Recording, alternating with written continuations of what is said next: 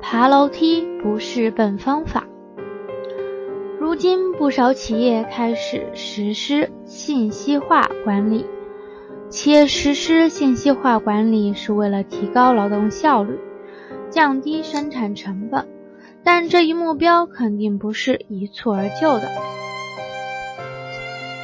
在管理企业的过程当中，我们可以发现，实施管理。信息化失败的企业被一蹴而就的错误理念所操纵，一步一步把企业推进了所谓的 IT 黑洞，投资几十万甚至几百万元的计算机软件设备，大部分只用于文字处理或者辅助计算，成为一堆昂贵的打印机。电子算盘。国内许多企业和企业管理实践当中，也逐渐发现了管理中的这项的问题。比如，为什么花了许多钱，用上了一套比较昂贵的软件，却没有取得预期的管理效果？企业管理水平和员工工作效率不断没有明显的提升。而且还产生了一种新的不适应症状呢。其实这就是企业没有选好自己的台阶，没有将自己爬楼梯的高度进行准确的定位造成的。爬楼梯理论要求我们做出企业整体的信息化管理规划，然后从投资最少、最易实施。员工最能适应的项目做起，一步步来实现目标，操纵企业的良好发展。具体方法如下：实现对企业员工工作行为的风险控制与管理，通过信息化手段实现企业的员工管理和无纸化办公，以提高企业的效率。实现对企业员工工作积极性的激励和调动，控制与防范企业员工的忠诚度风险，实现企业对客户的关怀与服务，防范企业客户忠诚度风险，把企业的商务交流网站建立起来，实现潜在客户对企业的了解，实现企业。对财务风险的控制和管理，每一步都是一个台阶，只有一步一个台阶的向上走，才能实现目标。楼梯要一个一个台阶的登，管理和改革也要一步一步的慢慢进进行，不可操之过急，慢中求稳妥，企业才能顺利发展。企业中的爬楼梯理论的具体应用：企业如何在资金和人力都有限的情况下实施管理信息化？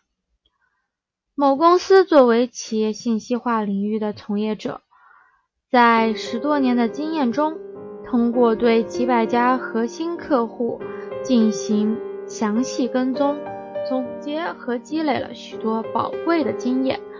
总结出了爬楼梯理论。爬楼梯理论是指目标定位是全面的管理信息化，既要爬到楼顶，工作要一步一步做，要一级台阶一级台阶的向上走。在生活中，我们可以发现，幼儿园的台阶都比较平缓，每一级高度也比较低。这些都是为了适应小朋友而设计的，而写字楼的台阶相对较高，适合成年人走路。企业在信息化建设时，也要寻找合适自己的台阶，这样才能走得更稳，走得更好。成功的经验在于积累。刘涛经常出差。经常买不到对号入座的车票，可是无论长短途，无论车上多挤，刘涛说他总能找到座位。刘涛的办法很简单，就是耐心的一节车厢一节车厢的找过去。这个办法听上去似乎并不高明，但却很管用。每次刘涛都做好了从第一节车厢走到最后一节车厢的准备。可是每次刘涛都不用走到最后，就会发现空位。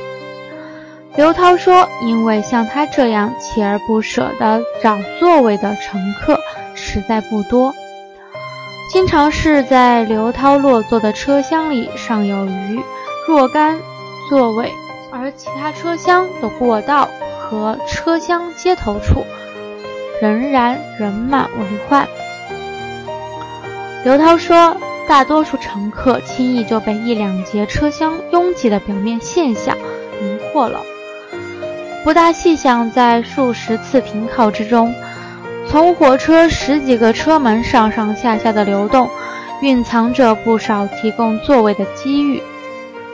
即使想到了，他们也没有那一份寻找的耐心。眼前这一方小小的立足之地，很容易让大多数人满足。